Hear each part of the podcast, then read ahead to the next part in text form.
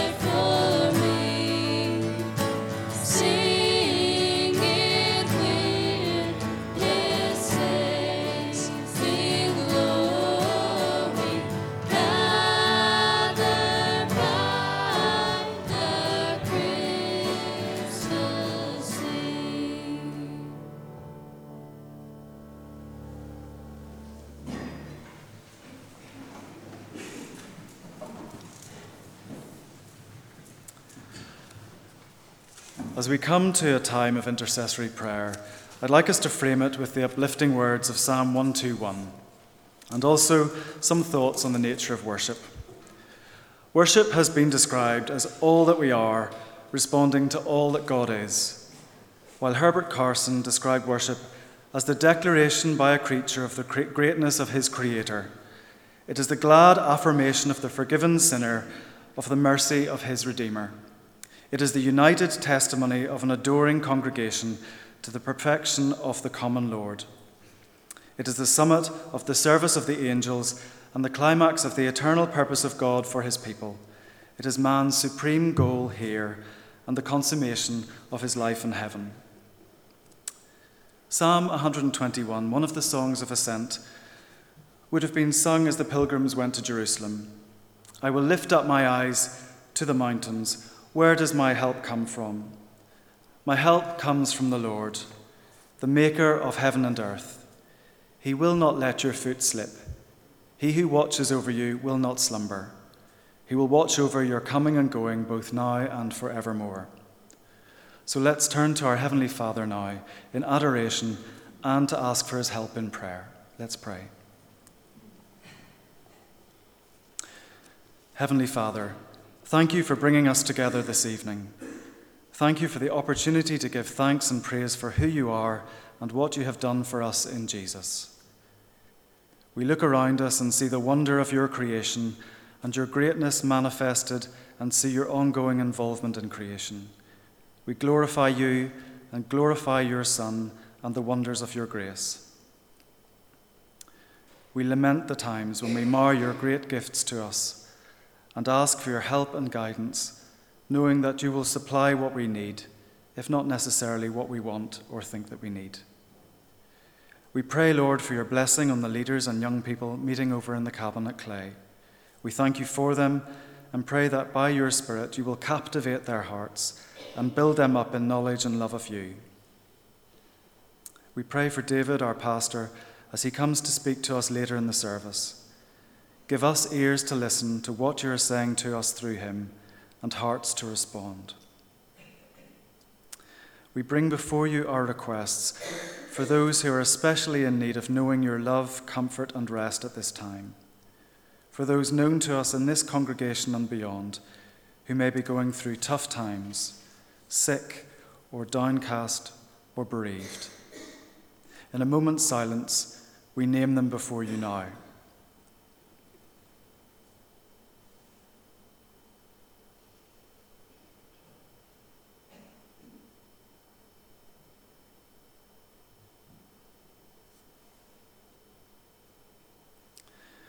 We pray for our land and the world at this time, for all those in positions of authority and leadership, that they would turn to you and that we would all seek to build up the common good. We pray for those who face persecution, poverty, and homelessness, and for those seeking to bring help. We pray that your glory may be known across the earth, and ask for your Spirit's strength in helping us to be salt and light and witnesses to your truth. We pray these things in the name of Jesus, in whom all things hold together. Amen. Let's stand together to sing two more songs, after which Richard will come and bring us the announcements for the week ahead.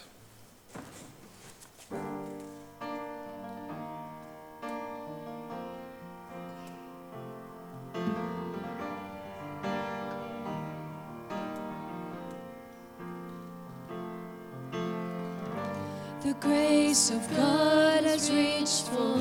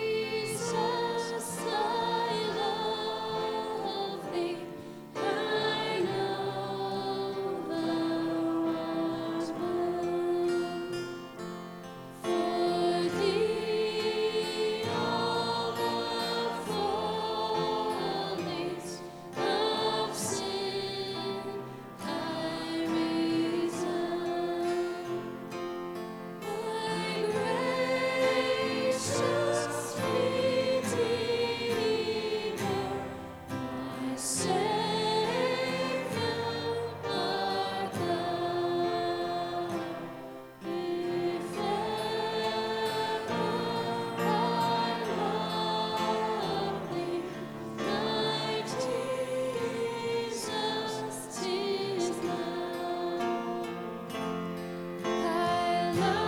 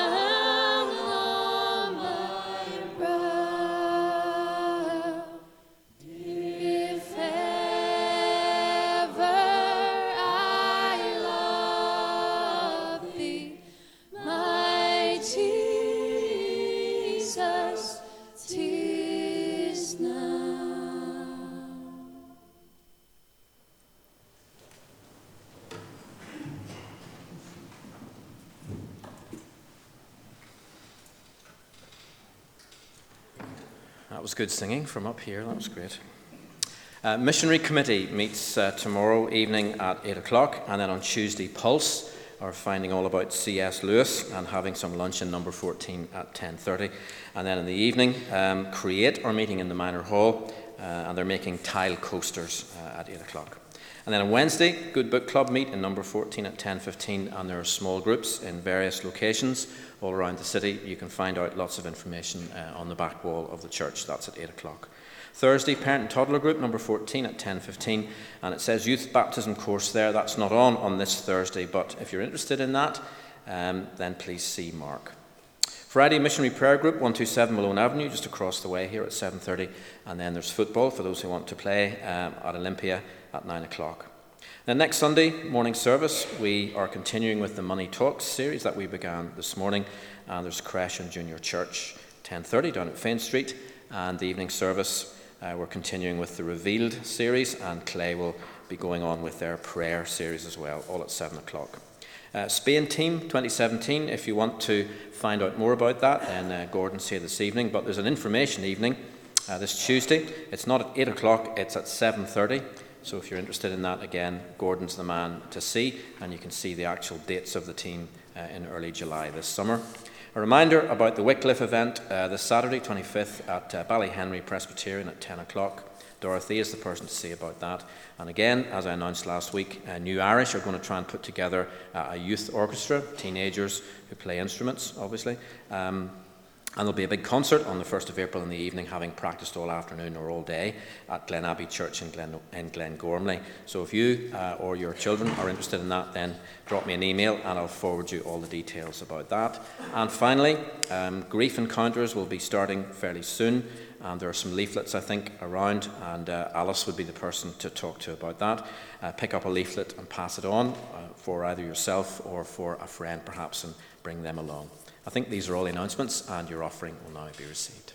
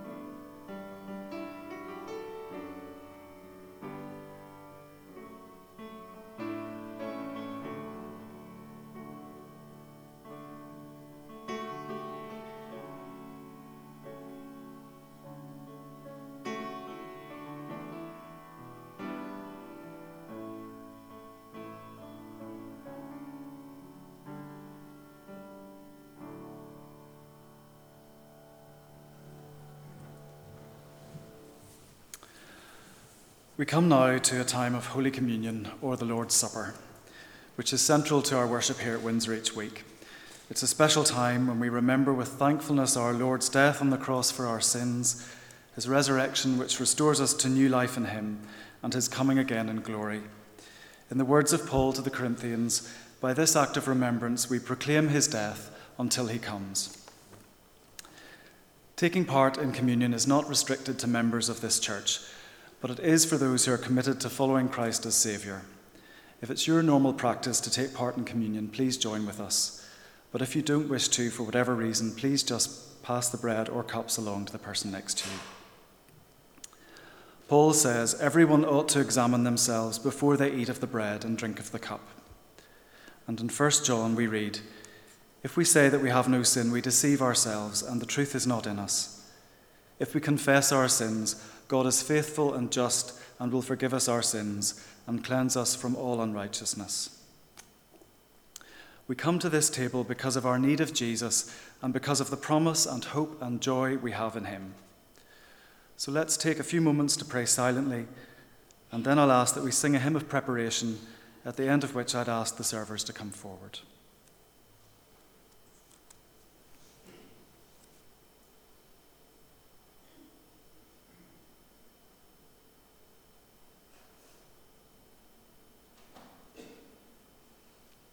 Let's stand to sing Behold the Lamb.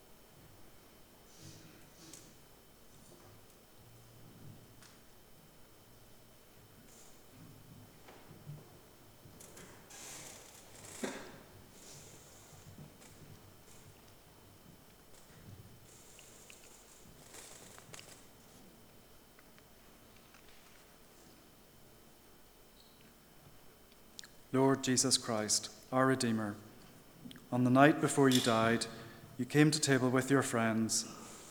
Taking bread, you gave thanks, broke it, and gave it to them, saying, Take, eat, this is my body, which is given for you. Do this in remembrance of me.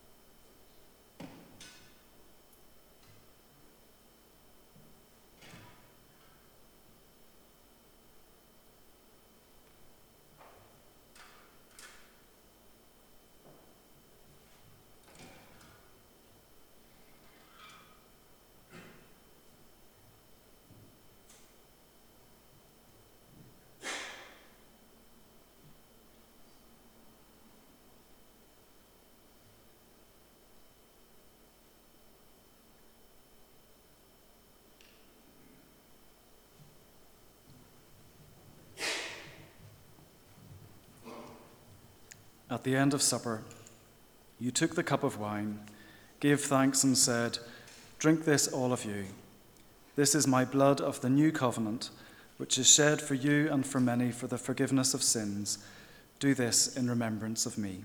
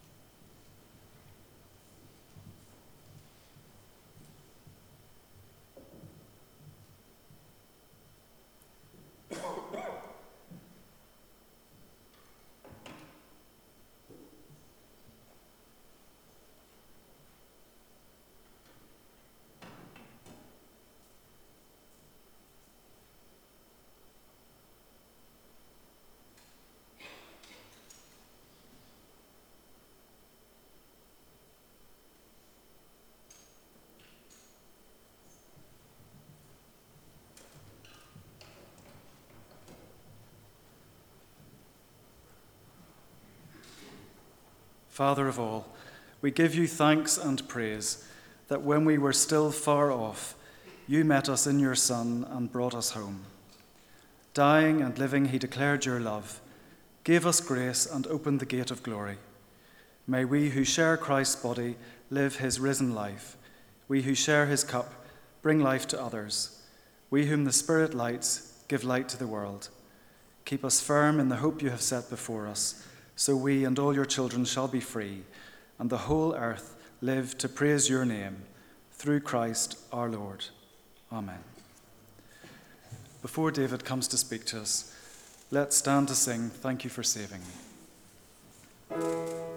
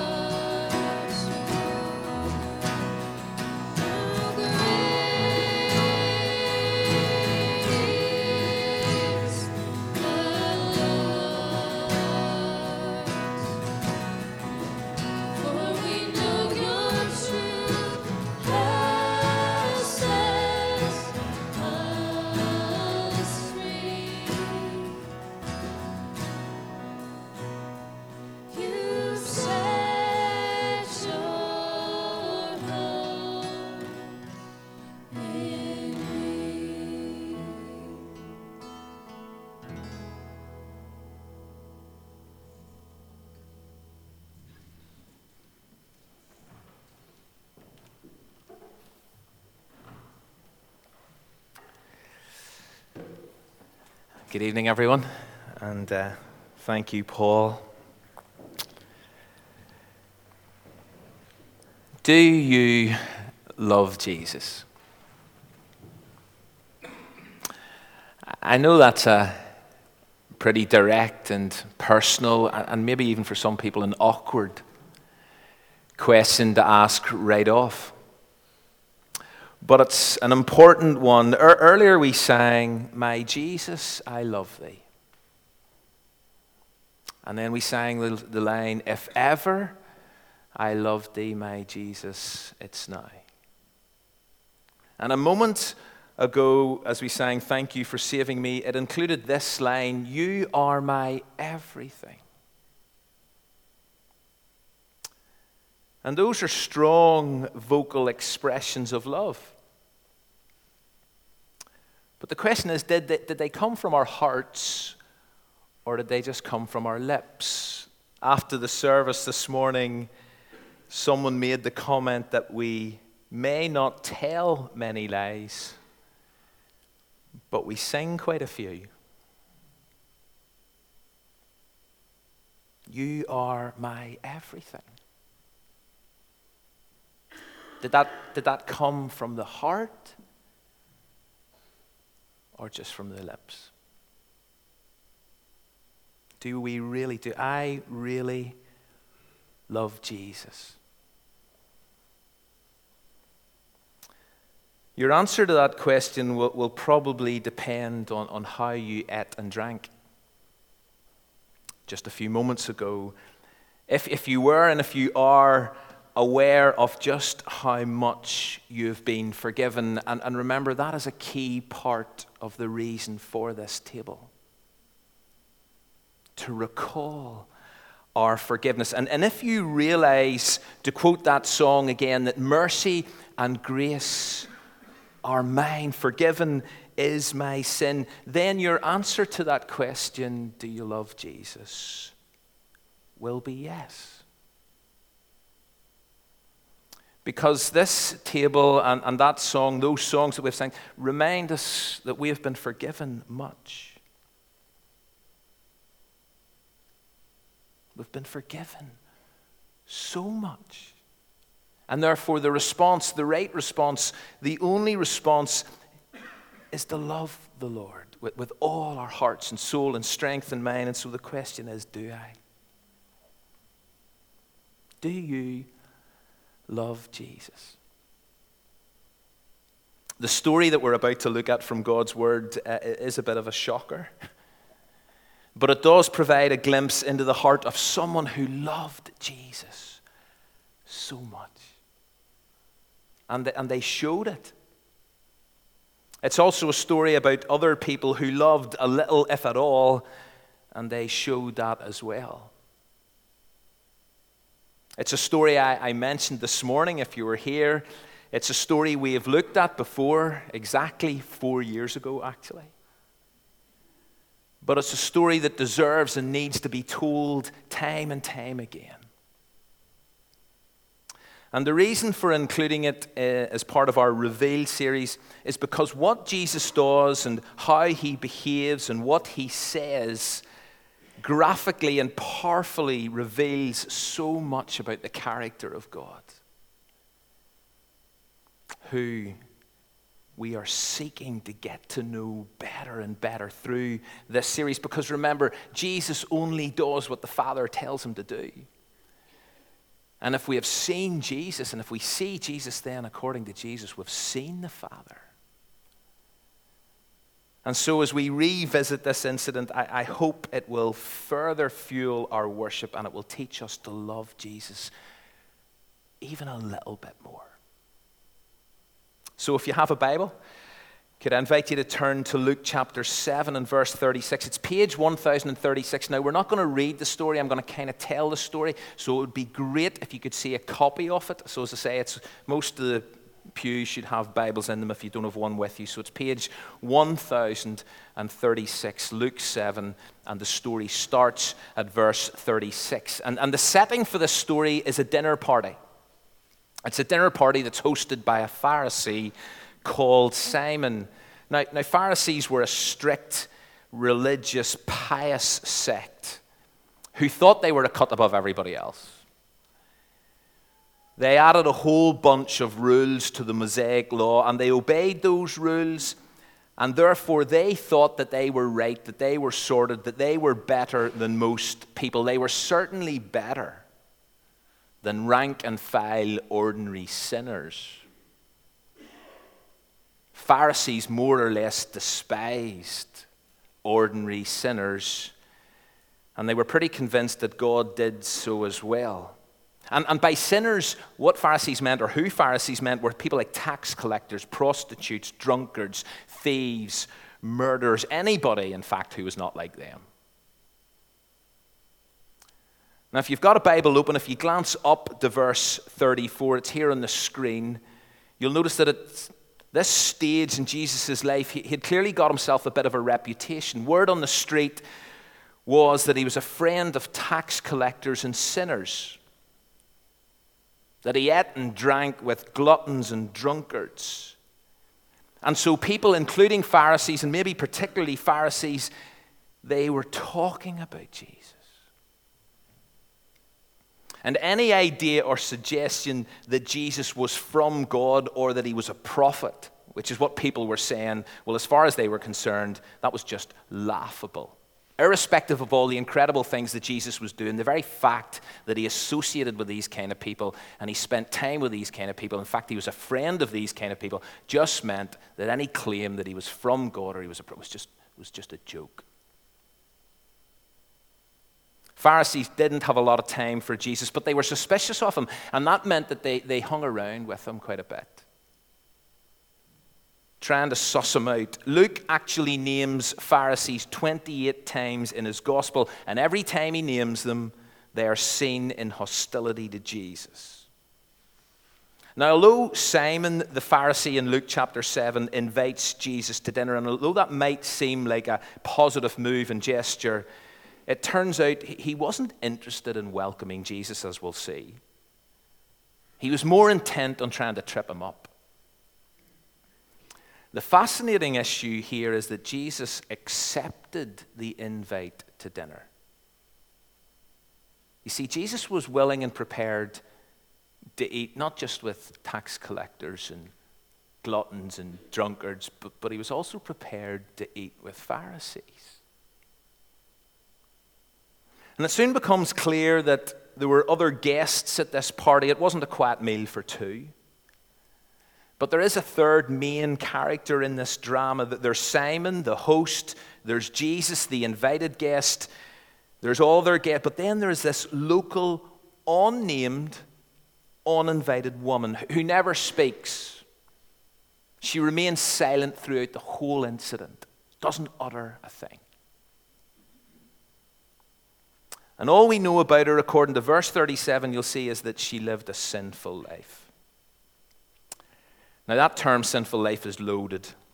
She, she was a sinner, yes, of course, she was a sinner, but it's generally accepted that this woman was a prostitute. Those of you who have got the message version of the Bible will see that Peterson refers to her as the town harlot. And therefore, her mere presence at what was probably a male only dinner party was in itself relatively awkward. But it wasn't just her presence that was awkward, it was what she did. And what she'd clearly come to do that was incredibly disturbing. She was carrying a jar of perfume.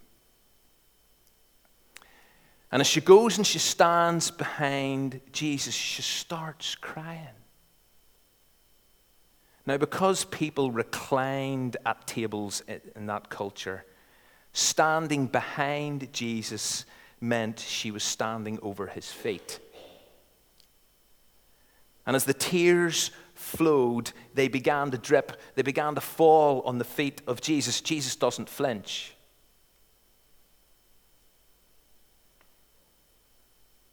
Don't know how many other people noticed it at this stage, but, but Jesus doesn't flinch.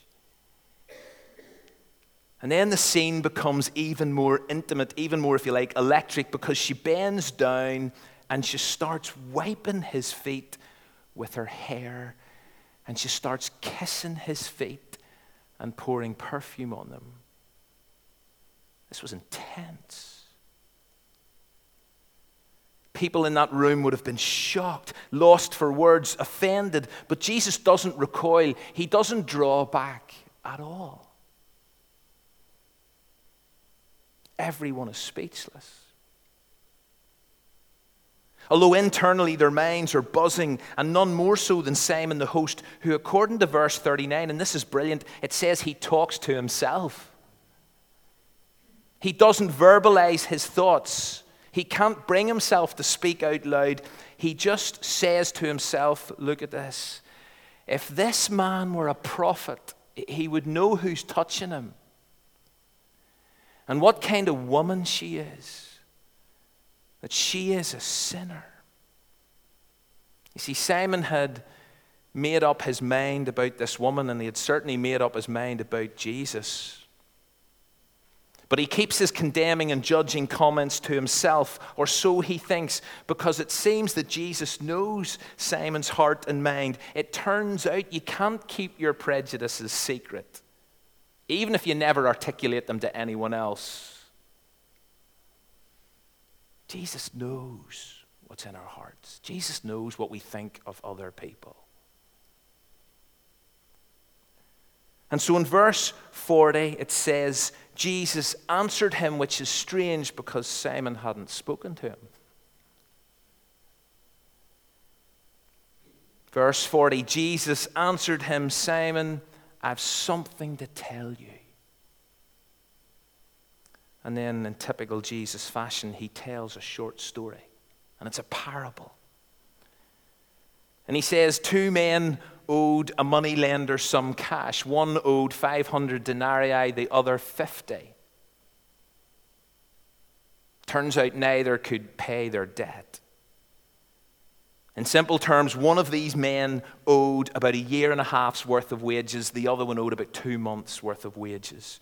And then Jesus says that the money lender forgives both of the people, both of the men, their debts. And then Jesus asks a question. Now, which of the two men will love the moneylender more?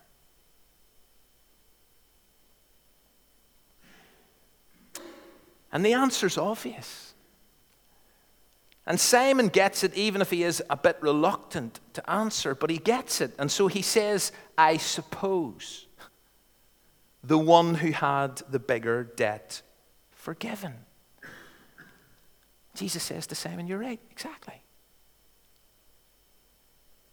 But then the, the story becomes even more dramatic, if that was possible, because Jesus turns to this woman and he looks her in the eye and he asks Simon another question. He says, Simon, do you see this woman? Now, of course, Simon sees her, but, but not as Jesus sees her. Simon, in true Pharisee fashion, sees a category of a person, a type of person. He sees a sinner. And he's thinking to himself, as he already had thought in his own head, Jesus, do you not know the kind of woman who's touching you?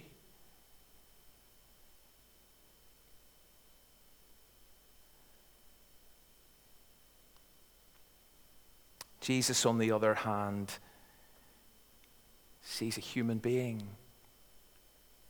He sees a child of God. He sees beyond the boxes and the categories and the labels that other people tend to use and attach to others. And then, in a series of contrasts, the woman's actions are set against Simon's. And it turns out that Simon has been a pretty lousy host. He didn't even meet the basic standards of hospitality. He didn't offer Jesus any water to wash his feet. He didn't greet his invited guest with a customary kiss. He didn't anoint his head with olive oil as he was meant to have done. Whereas this woman has done all of that and then some. And then says Jesus, therefore. This is verse 47, word for word. Therefore, I tell you, Simon,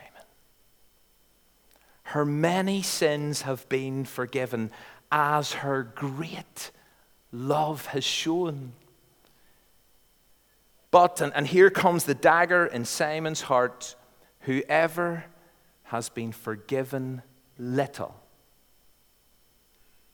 loves little. See, Simon's response to Jesus was measured, it was cold, as were his rather tragic attempts at hospitality. He, just like so many of the Pharisees and just like so many decent, religious, upright, relatively good people today, they didn't see their need to be forgiven. They certainly didn't need, see their need to be forgiven much. And therefore, their love for Jesus was negligible. Best, it was lukewarm, it was heartless. Whereas this woman, who had clearly met Jesus recently and she'd been forgiven by him, that, that's what the story implies, she genuinely loved him, passionately loved him. And her expression of that love and her loving actions were exceptional in their extravagance. Yes, she knew she was a sinner. She knew she had done so much that was wrong, that her sins were many, but she also knew that she had been forgiven, and she had been forgiven much, and therefore she loved Jesus.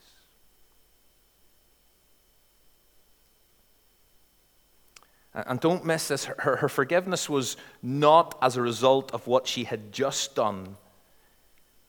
It wasn't because of what she did that she had been forgiven. It was all because of Jesus and what he had done. He had forgiven her, as I say, hours before, days before, weeks before, months before. We don't actually know, but he had forgiven her. And therefore, her great love and her loving actions were an expression of having been forgiven by Jesus.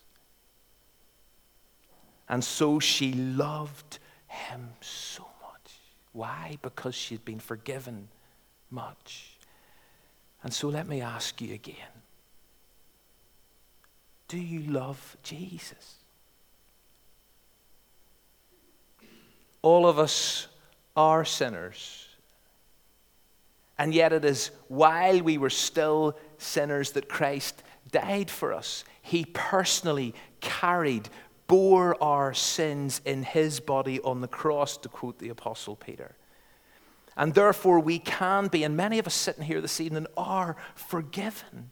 And we're forgiven so much. And if I realized this, that this evening, and if I realized that as I ate and as I drank, then the answer to that question, do I love Jesus? Yes, of course I love you, Jesus. Because, because I know I've been forgiven so much that while I was still a sinner, you died for me. I love you, Jesus.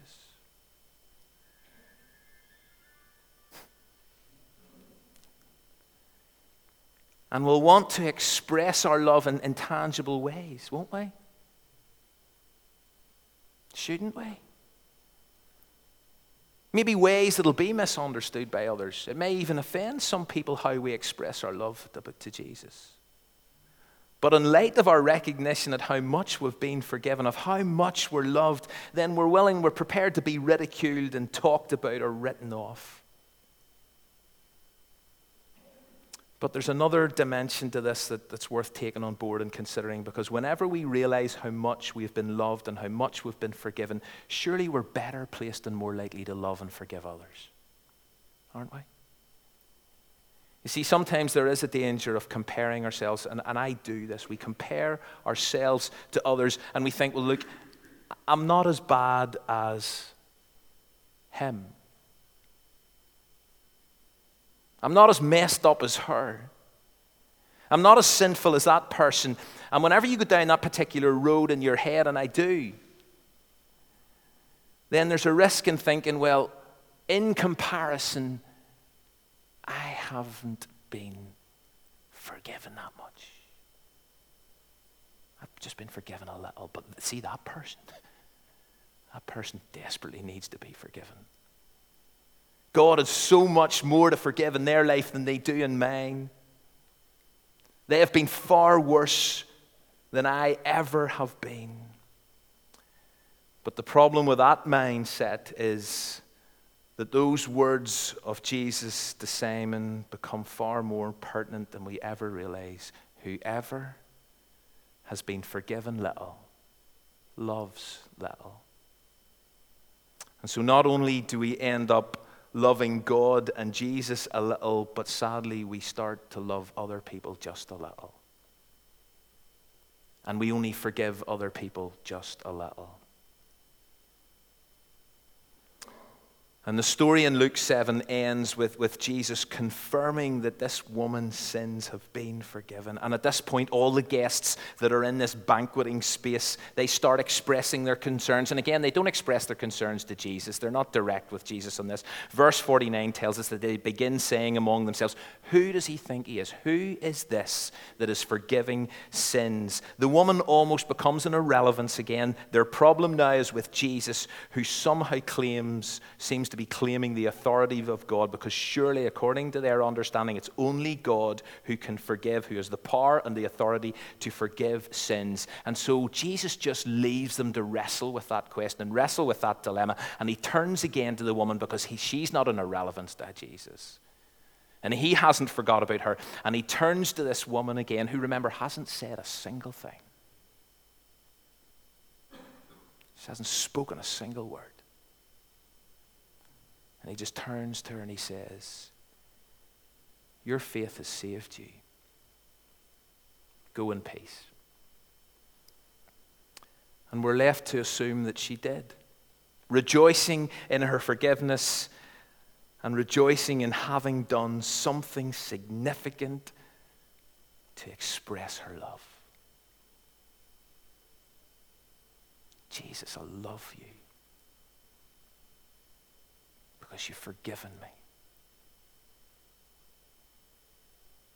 I've experienced the generous, extravagant love of God, not because of anything I've done, not because of anything I could ever do, but all because Jesus, you bore my sin.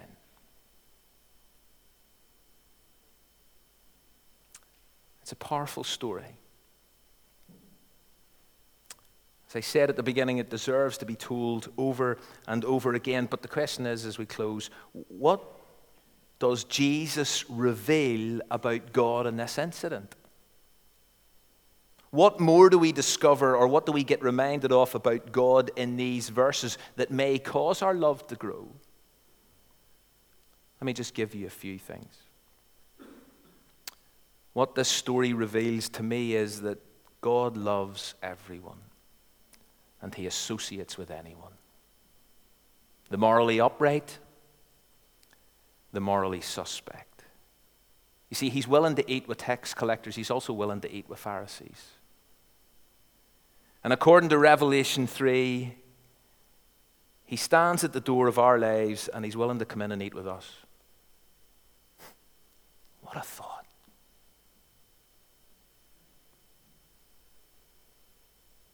No matter how messed up you are. Jesus wants to come and eat with you. I find that astonishing. Second thing we discover in this incident, you know, with God, there's, there's no hopeless cases or write offs, despite what other people think. No matter what kind of man or woman you are. Other people will write you off, but God doesn't.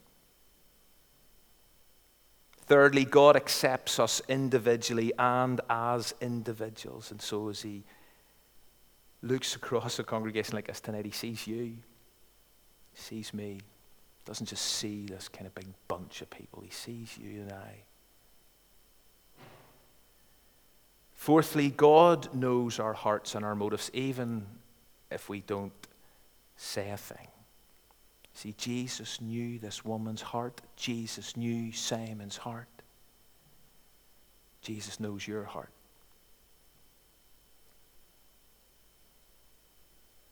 Fifthly, God sees through hypocrisy and self righteousness and, and doesn't impress him.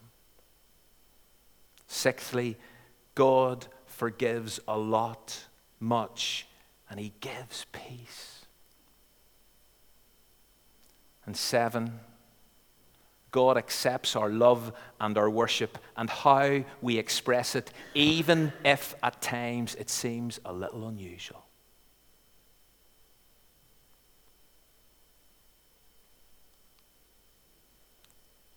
Do you love Jesus? Depends on whether you truly know God's forgiveness. And if you do, or you want to know it better or more, then I invite you to sing an, another little love song. And it's a simple little love song. And it just says, I love you, Lord. And I invite you to stand with me as we close. We're going to sing a couple of songs, but I invite you to stand with me as we close and use these words to tell Jesus that you love him.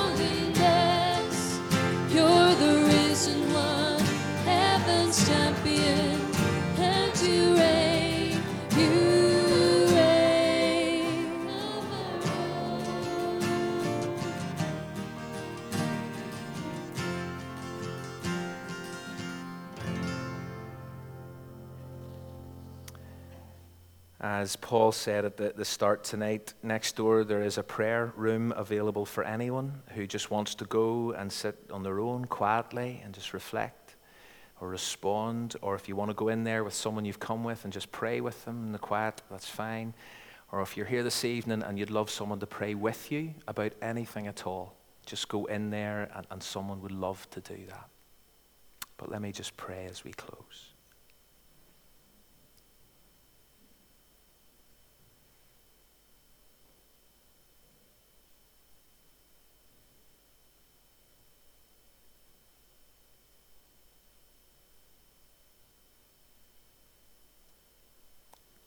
God, again, we thank you for your word. Thank you for the privilege of reading it and reflecting on it.